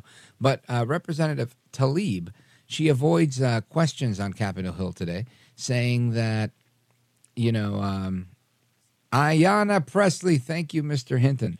Ayanna Pressley. And um, Tlaib was mm, uh, noticeably silent when confronted about Hamas cutting off babies' heads. She didn't have a lot to say. And I'm glad she didn't double down and say they have to do what they have to do because you know I, I don't condone don't condone the murder of small children. However, uh, you know people were getting their property encroached on and this, that, and the other. Because I've been hearing this stuff for the last two days, And people just want to continually tell me that somehow it's okay because somebody stole their house or they're settlers on their land and they're squatting and you name it. Every excuse you can come up with where in the same sentence, well, it's not okay to kill babies, but they are doing X, Y, and Z. Which one is it? Right? Because if somebody tries to, you know, encroach on my property line, uh, I'm not going to go behead their children. I, I can guarantee you that. That's the, the, the only people who do that is when somebody's done that to you. Or if you're an absolute crazy sicko terrorist. And I think that's uh, kind of where we are. But uh, listen to uh, Representative uh, Tlaib, as uh, the great one Mark Levin says. Uh, listen to this. Terrorists have um, cut off babies' heads and burned children alive. Do you support Israel's rights to defend themselves against this brutality? We're just going to go through here. You can't comment about Hamas terrorists chopping off babies' heads.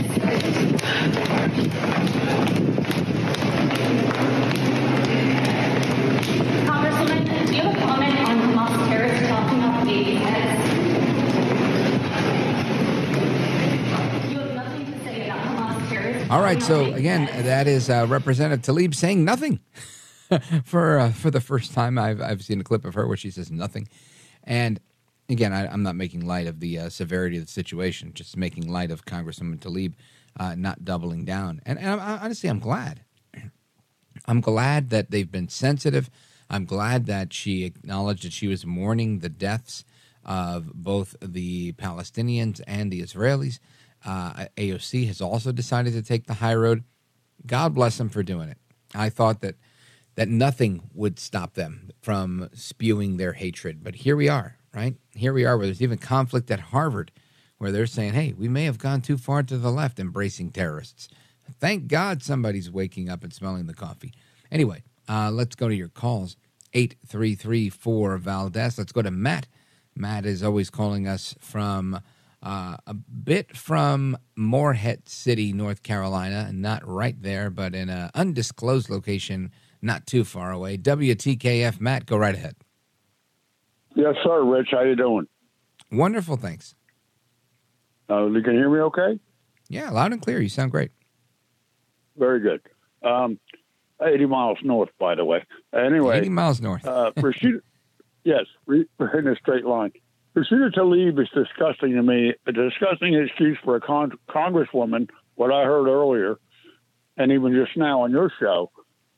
And also, one more quick point Hunter Biden getting off scot free on that handgun charge is also disgusting, but in a different way. What you? What's your opinion, sir? Well, first, I want to know why why don't you like Rashida Tlaib? Because you uh, just didn't comment on babies being slaughtered in Israel. Yeah. Yeah, listen, I'm not mad at you for that. I agree. If if you can't you. turn around and say, I think it's disgusting, I don't care who you are, nobody should be cutting off the heads of infants because you're mad at somebody over a real estate dispute, uh, um, uh, ownership rights, what, whatever their, the gripe seems to be. You don't do that. It's just not a thing. And uh, I'm sure she thinks she's taking the high road. And I'm glad that they are taking somewhat of the high road. But you're right. When you can't condone it, when you can't sit there and say, that is dead wrong, I don't care where you're from. I really don't care. This is an uh, unlosable argument for anybody taking it. If you're taking the position of defending small babies, even big babies, whatever, any baby, when you're talking about little kids cutting their heads off and burning them alive, if you can defend that, you have no business being alive. That's my thought. People who, who think that that's okay shouldn't exist. Call me crazy. Call me whatever you want. Now, Hunter Biden, listen, I've never believed anything is going to happen to Hunter Biden. Every now and again, I feel like he might get a little perp walk. He might get, um, you know, some negative press, which would actually only help Biden because he could say, look, when I was president, my son, you know, God love him, he's the smartest guy I know you know, and say something stupid, but we held him accountable. He got in trouble and he paid his price. He paid his debt to society. I love that kid.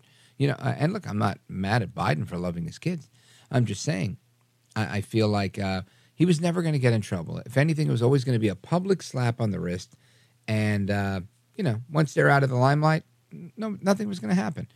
I, I, whether it was Biden doing a commutation or a, um, a pardon, either way, I just didn't see it happening. And here it's clear they've hired every last one of the people that that um, Biden has kind of handpicked over the years in that district. Uh, he's taken the um, the United States Attorney for Delaware and made him the special counsel on the investigation, giving him more protection. So it, it doesn't seem like they ever had any real intention to hold him uh, accountable. Just didn't seem so. Yeah, that's what I think. I think it's exactly what what I've expected. We're not going to see much coming out of that case, Matt. Uh, yeah. Yeah, but I appreciate your call, brother. Uh, 80 miles north of Morehead City, North Carolina. 80 miles in a straight line, by the way. WTKF. Matt, thanks for the call. I always appreciate it. Folks, we get to the rest of your calls and more straight ahead from Brooklyn, New York, Michigan, Cumberland, Maryland, and more. Calling in now 833 482 5337 833 4 Valdez. This is America at Night with Rich Valdez. Call now 833 4 Valdez. That's 833 482 5337. 833 4 Valdez. That's Valdez with an S.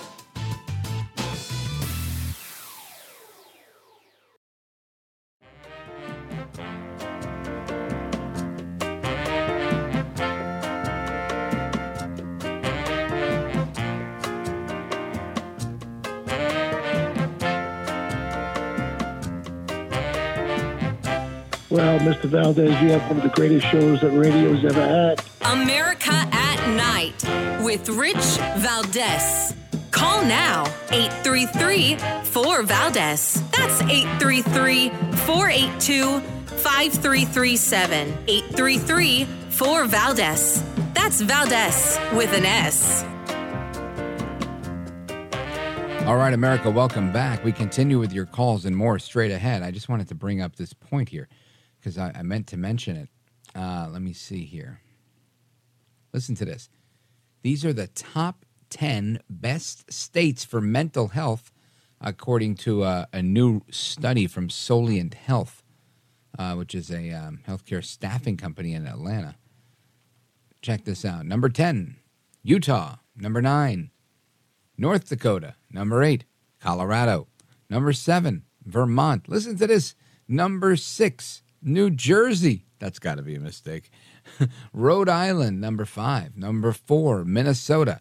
Number three, Massachusetts. Number two, Connecticut. And I'm going to leave number one as a cliffhanger because I want to see if you guys can guess. Let's go to the phones 833 4 Valdez. 833 4 Valdez. Let's go to Katie calling us from Topeka, Kansas. KMAJ. Go right ahead. Hi, Valdez. It's so nice to call you. Um, you. I just had a question of how it's such a horrible topic talking about Hamas and Israel, obviously, but listening to Levin after work this evening, he brought up a point that apparently Egypt had notified Israel three days prior to them infiltrating that they said that they were going to infiltrate. And apparently, Egypt never told us. Ah, Why? it, it doesn't make much sense, obviously, and maybe it's just something else that Biden, you know, knows but doesn't know, or maybe they're just again lying to us. Who knows? Yeah, good point. Uh, I really do believe. I don't think Joe Biden's stupid. I think he's really good at playing stupid, and I think he really doesn't care.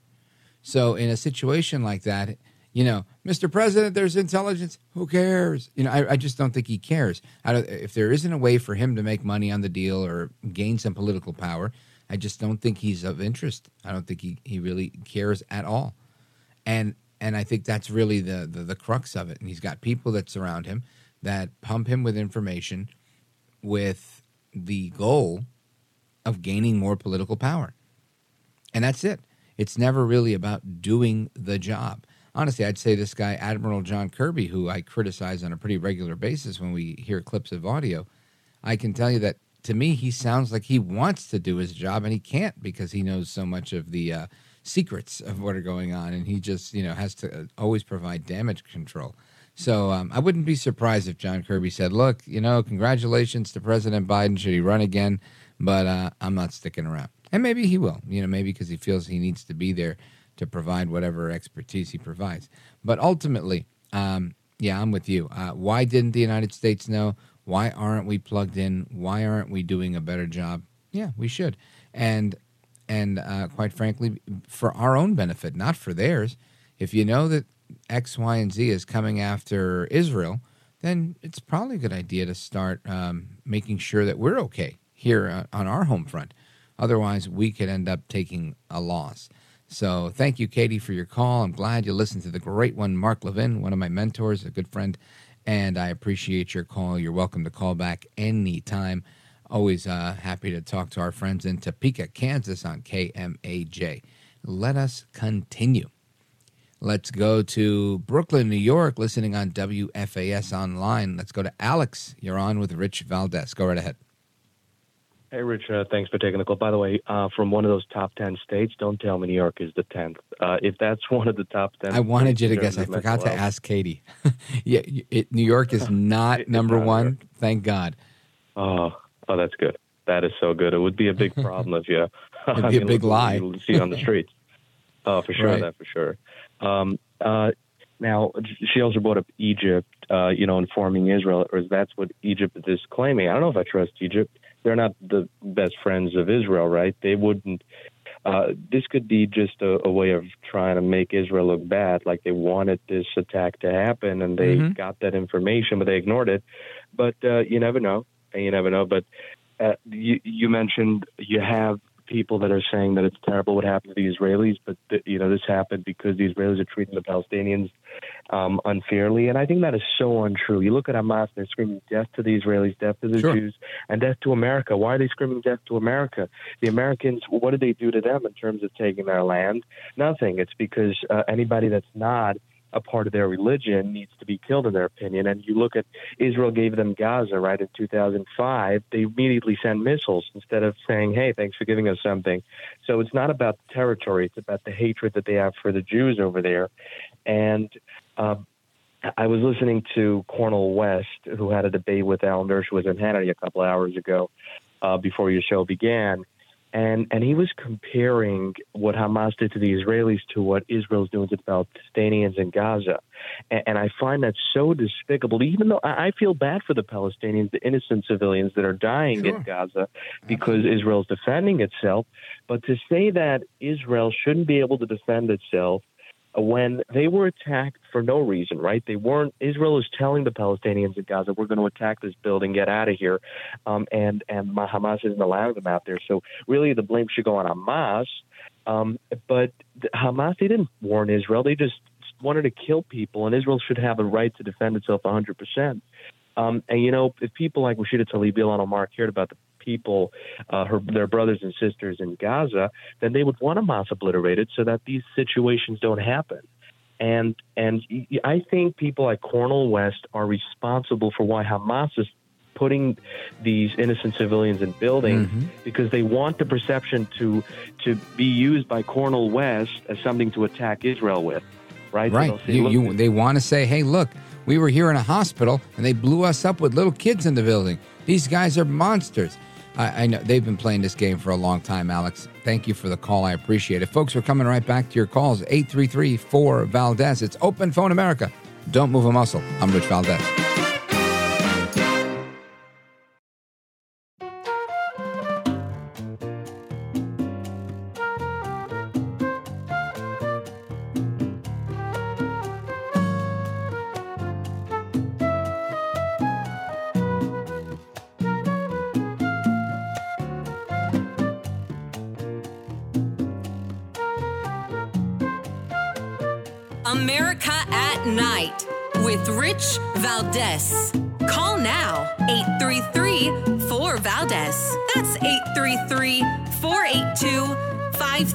5337. 833 4 Valdez. That's Valdez with an S. There does seem to be, look, we've, we've spent a lot of time the, during the Trump years looking at anti Semitism on the right this does, these last few days have been a real uh, eye opening period for a lot of people, a lot of Democrats, a lot of progressives in terms of anti Semitism on the left. A lot of people who seem more shocked at dehumanizing language uh, used by world leaders to describe Hamas than what Hamas actually perpetrated on Saturday. Look at that. That's twice in two months that Jake Tapper is getting it right. I don't know if he's trying to stick around, if he's actually waking up, if um, the spell is wearing off. I can tell you, I've been seeing this stuff for a long time. and again, I'm not trying to laugh at anything. This is a very severe situation. But for Jake Tapper uh, on CNN to say it seems like there's anti Semitism coming from the left, hold on a second. In 2018, uh, AOC was talking about the Israeli occupation and blah, blah, blah. And, and Rashida Tlaib was running for office and getting locked up in her state capital. And uh, I mean, just the things that have been coming from the left for a very long time, a very long time. Uh, I'm glad he's jumping on board or he's deciding to sing a new tune for whatever his motivation is. Uh, but yes, the reality is sure. Are there Nazis that say that they're radical right wingers? Sure, there are. Is it a massive problem? Not as far as I can see. Uh, but they're out there. There's some nut jobs out there. But politically speaking, when you can pretty much grab anybody that's a member of the progressive caucus in Congress and ask them if they, uh, you know, if they support the state of Israel, who's an ally of the United States, I tell you, almost every member of that progressive caucus in the House of Representatives is likely um, somebody that's very critical of the Jews, and that's putting it mildly. But that's exactly what's going on. And uh, again, I'm good. I'm I'm good. I'm good on him, and I'm happy to see people like Jake Tapper and others just at least considering it, even if it's for TV, even if it's not even that real. I'm glad that it's happening because people are watching those conversations, and people need to see that that things are what they are. We can't just sit here and pretend that that's not happening, right? That would be insane. Uh, let's go to Paul, Zanesville, Ohio, WHIZ. Paul, you're on with Rich Valdez. Go right ahead. Hey, good evening, Rich. You know, Rich, my grandfather told me a long time ago that these people are different. You know, they're butchers. Um, I don't know of anybody that, you know, wants to pray to a God that would condone cutting babies' heads off. Or well, I don't know, you know uh, um, Paul. Let me just say, I don't think that that it's Muslims in general that are cutting babies' heads off, and I don't think that's what you're saying either. But when you talk about Hamas and these terror groups, Hezbollah and the rest of them, uh, that prostitute Islam as a religion, and you know what they call them radical Islamists uh, because they're using terrorism to advance, or they're using religion to advance their terrorism. Uh, yeah, these people are savages, and uh, and any, quite frankly, any religion. If anybody came to me and said, you know, in the name of abortion, I'm a pro-lifer, we're going to start killing everybody if you have abortions, that's insanity, right? So I wouldn't say that that that represents everybody, but in this case, those that represent Hamas, sick, sick people. Go right ahead. Yes. Yeah. Okay. And, and just like and just like the Taliban, you know, um, there there are these people out out here, you know, that um, um, they do not represent what I feel as a Christian um, or, or my values in life, you know. And for them to just attack the Israelis, they say it's because they want their land or so forth, but it's also religion, you know. And I, I, I and my point is, I just can't see that, you know, the the connection between killing people and war um, for your religion and what you think is right. You know, why can't Joe Biden call up somebody? And this how also has to do with like uh, over there in Ukraine and so forth. Be a diplomat, Mister um, Biden. Um, mm-hmm. You know, call these people up. Let's do some things that uh, are, are going to try to take care of this. I see no action from Mr. Joe Boboso Biden. Mm-hmm. you know, um, I just wish that um, our administration, and then earlier you was talking about um, you know, uh, uh, oh crap, now I'm going to have a brain uh, aneurysm. Um, when you was talking, yeah, take it easy. You're good. Well, yeah, when you was talking to the the lady Beth, the the, the Congress. Oh, Congresswoman Beth Van Duyne. Yeah, when you, um, oh crap, I did have a brain aneurysm, but um, you know, I just. I, uh, when we was talking about um, Jordan, yeah, there we go. I got it. Oh back. yeah, for the speaker's um, for. The, the speaker, yeah, yeah. I mean, uh, people, let's just get this over with. Not 15 sessions. Do what's right for the American people, man. You know, I'm sick of it. You know, I'm tired of these government officials fighting over everything. You know, and I have one more thing to say, if I could. Sure, I wish. Joe Biden would.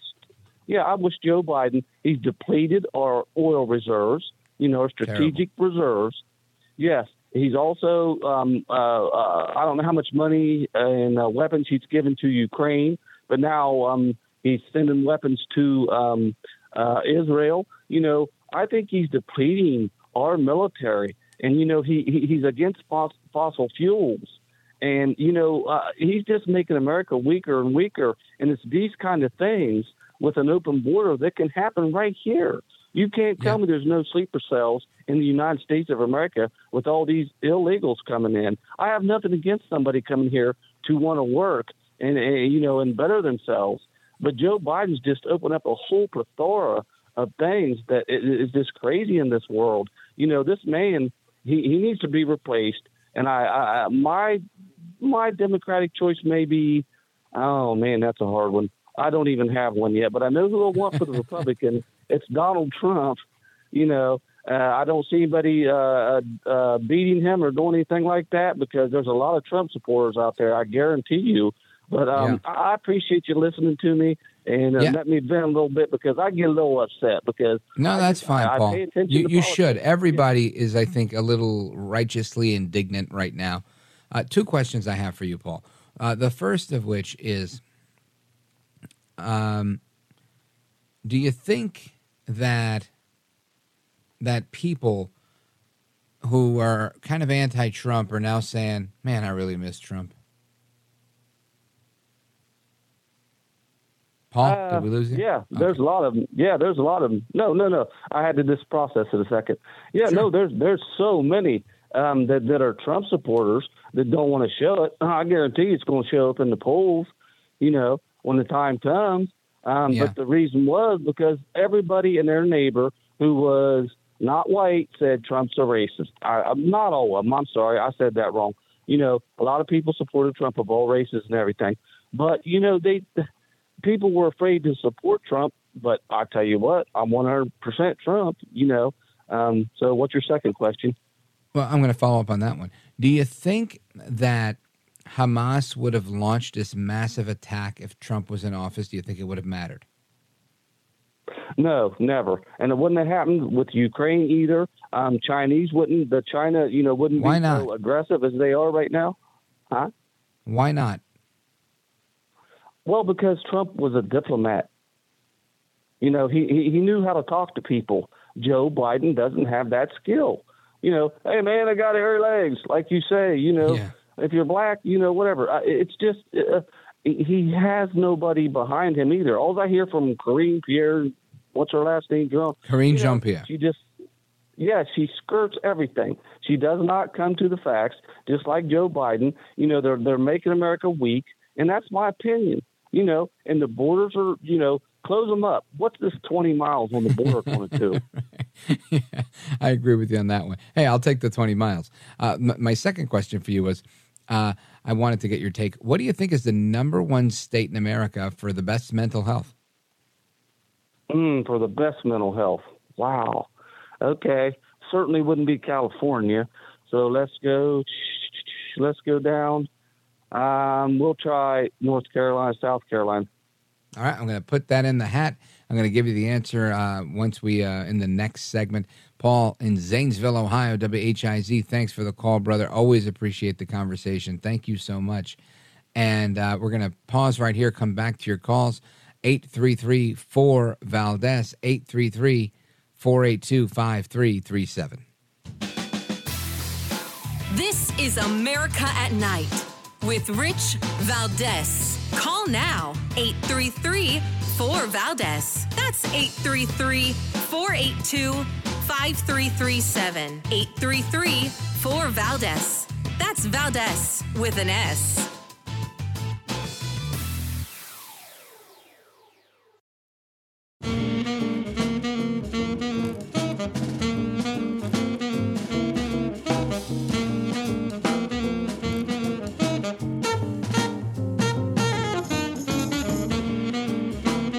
want to listen to you, Rich, all the time. America at Night with Rich Valdez. Call now 833 4 Valdez. That's 833 482 5337. 833 4 Valdez. That's Valdez with an S. All right, America, welcome back. And earlier I left you on a cliffhanger about what the number one state in the country is for mental health, uh, according to uh, the latest report from Soliant Health. And we're going to get to that in a moment. First, I want to check in with Kim and get her dibs on who she believes or which state she believes is number one, as well as her comments on what's going on in America at night. Kim Shields, Michigan, KDKA. Go right ahead. Hi, Rich. I'm going to guess for the most or the best mental health, um, maybe Florida. That wasn't mentioned, was it? No, Florida wasn't on the list at all. There's one left. Uh, for I would think they would have pretty good mental health. They have sun. I don't like the hot weather, but they have nice weather except for the hurricanes. I forgot about that. But yeah. anyways, um, what I called about is sure. um, I I don't think what was done to the Israeli people was terrorism, torture, beheadings, uh, rapes, kidnappings. Um, Israel doesn't owe the the people of the Gaza, the two million or so people that that live there. They don't owe them any warnings. That's all that's out the window. What was done on Saturday, um, I think, no more warnings. If a missile comes, if if if the ter- if the Hamas terrorists or Hezbollah, whoever was, it might have been a couple groups behind it. If they wheel in a rocket launcher to a 15 story building and take it up to the roof and start, you know, launching missiles into Israel, they get what they get. Wherever those missiles are coming from, I think Israel's army needs to um, fire right back where they came from. And if those people are smart in those hospitals or buildings, when they see the terrorists come in with the rocket launchers, they better head out en masse and quick, knowing that their bu- building is going to be toppled. And um, and the tunnels are another. I think they have to completely destroy the Gaza Strip. Then they have to go in with bulldozers, remove all the debris. Those tunnels it's going to be harder getting to those because some of them are as much as 80 feet below ground. But mm-hmm. they have to go in and see if anyone are hiding in there, if any of the hostages are taken down into the massive tunnel system under Gaza.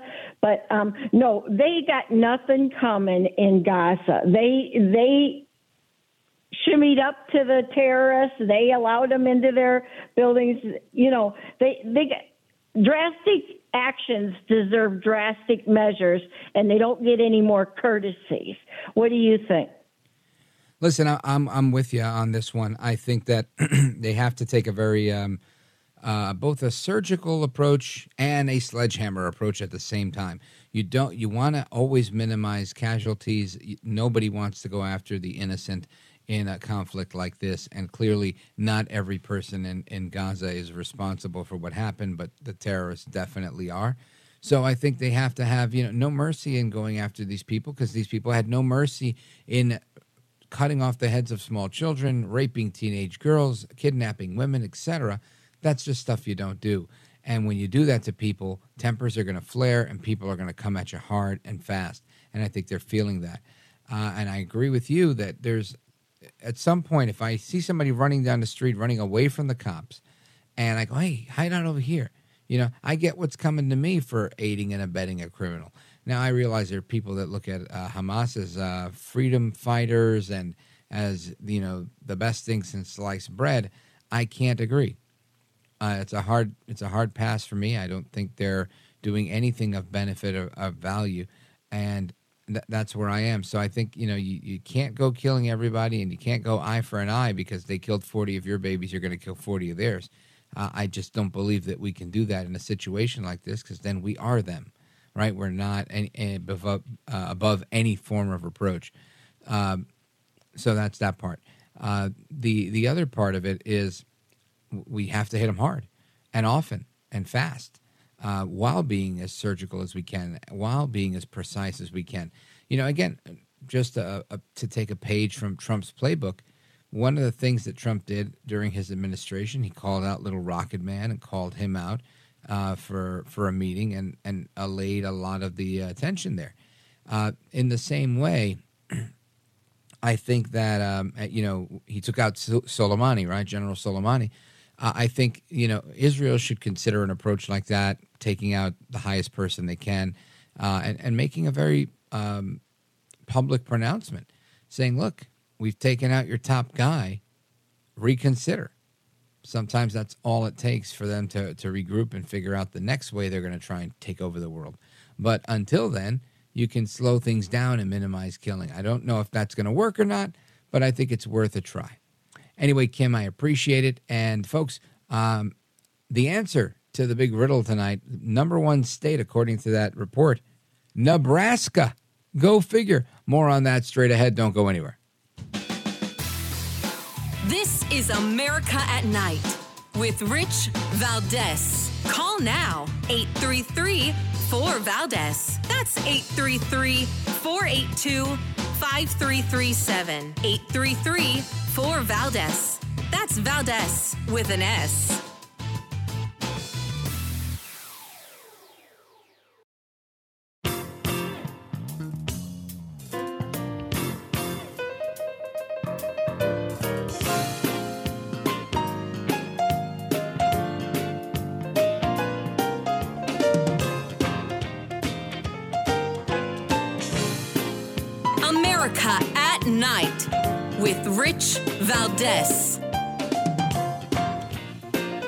right, America, welcome back. We're going into the speed round. We're going to get to your calls. Let's take it to Kentucky. WKCT. Let's go to Bowling Green and check in with Brad. Hey, Brad, you're on with Rich Valdez. Go right ahead, sir. Hey, hey, Rich. I like your show. I think you do well. I, am going to make Thank it you. quick. I, I'm wondering why they don't have drones flying over Gaza strips and or strip and then you know shoot a laser down and just hold that laser on that building if they know that that rocket came out of or they can see it on the top and just take the buildings out like that. And, and uh, it seemed like it would be a whole lot easier. I have a feeling brad that you're right and that that's a happening right now for the sake of surveillance. Again this is a really interesting scenario right? So you have not only this crazy mass murder frenzy that went on from saturday and sunday uh, but now you have a hostage situation uh, with a barricaded subject right these people are hiding in buildings that have underground tunnels where they can move around without being seen and they're surrounded by not only their, the civilians that live there because it's super densely populated. I think I read somewhere that this is, might be the most densely populated uh, place in the Middle East, um, Gaza. So when when you look at that and you combine that with the fact that they have 150 or 200 hostages and they're Americans, Bibi Netanyahu can't go in there. To, I'm sorry, President Biden, I'm going to kill all the Americans. I mean, he could. Uh, and honestly, if any president's going to take it lying down, it's going to be Joe Biden. But I just don't see that happening. You, you just really can't do it that way. So you have to now uh, have some sort of intel to figure out which building do we blow up and how closely can we get there. And and I think that's where they are right now is just weighing all of those options uh, to figure out what's the best way for us to do exactly what you're saying, Brad, which is send a drone in there and blow them up, kind of like Trump blew up Soleimani. And they're going to have to blow up a lot more people than just one general. Brad, I want to thank you for the call, brother. I appreciate your kind words. Thank you, America, for putting up with me tonight. Hasta la próxima. Until the next time, take care, good night, and God bless. We're going to do it all again tomorrow, God willing. I'm Rich Valdez.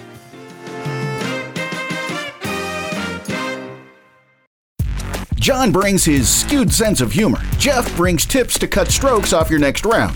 Together, it's those weekend golf guys. They'll pay a lot of money to PXG and Titleist and Callaway and on and on and on, right? How many yards do you think you're going to pick up with that extra driver? I think I can get an extra 5 to 10. What if I give you 15 to 20? you pay me more. Jeff Smith right? teaches on the sliding scale.